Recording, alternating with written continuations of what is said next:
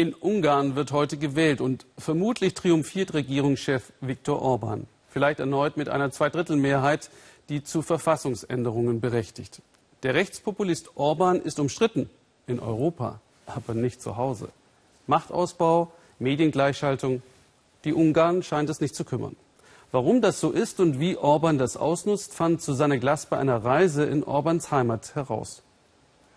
Es steht in voller Blüte. Felcsút ist Ungarns berühmtestes Dorf.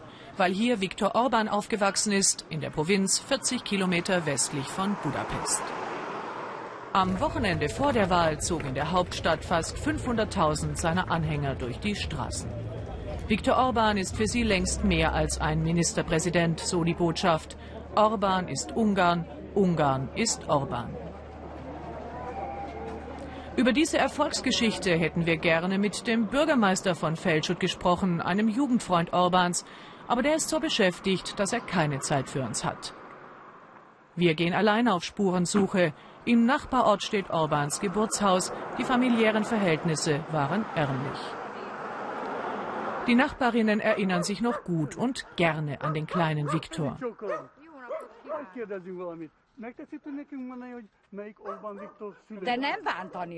Sie sind vom deutschen Fernsehen. Ihr wollt doch unseren Viktor nicht schlecht machen oder kränken. Er ist ein so super Bursche, wie er unser Land gerettet hat. Das ist schon was. Ich denke, egal wen Sie hier fragen, alle haben nur eine gute Meinung von ihm.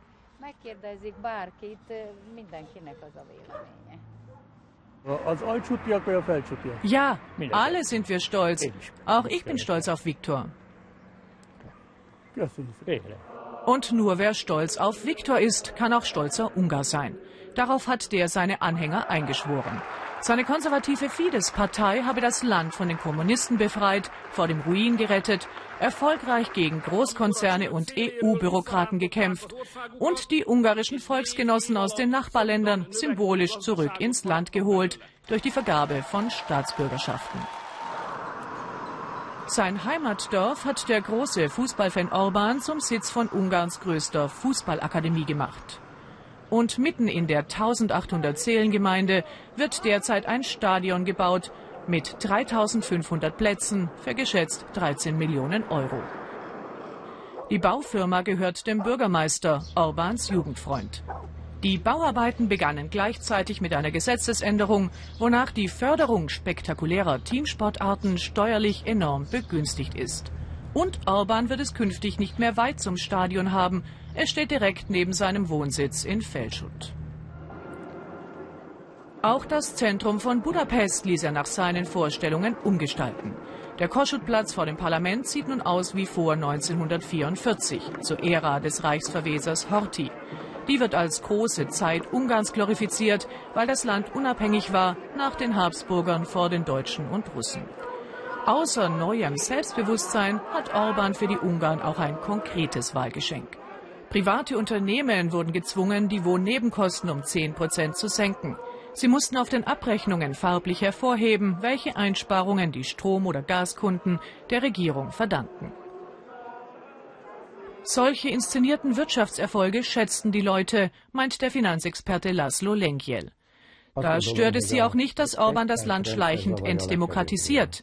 An das Einparteiensystem sind die Ungarn seit Jahrhunderten gewöhnt. Die Zeiten einer funktionierenden Demokratie sind vermutlich zu kurz gewesen, um sich in den Köpfen zu verfestigen. Unter denen, die heute für die konservative Fidesz auf die Straße gehen, müssen schon rein rechnerisch einige sein, die vor neunzehnhundertneunundachtzig noch für die kommunistische Partei marschierten, bei der hohen Mitgliedszahl, die diese damals hatte. Orbán selbst, und dies ist ein unbestrittenes Verdienst, hat als Jungpolitiker und aus voller Überzeugung dem Land die Westöffnung gebracht.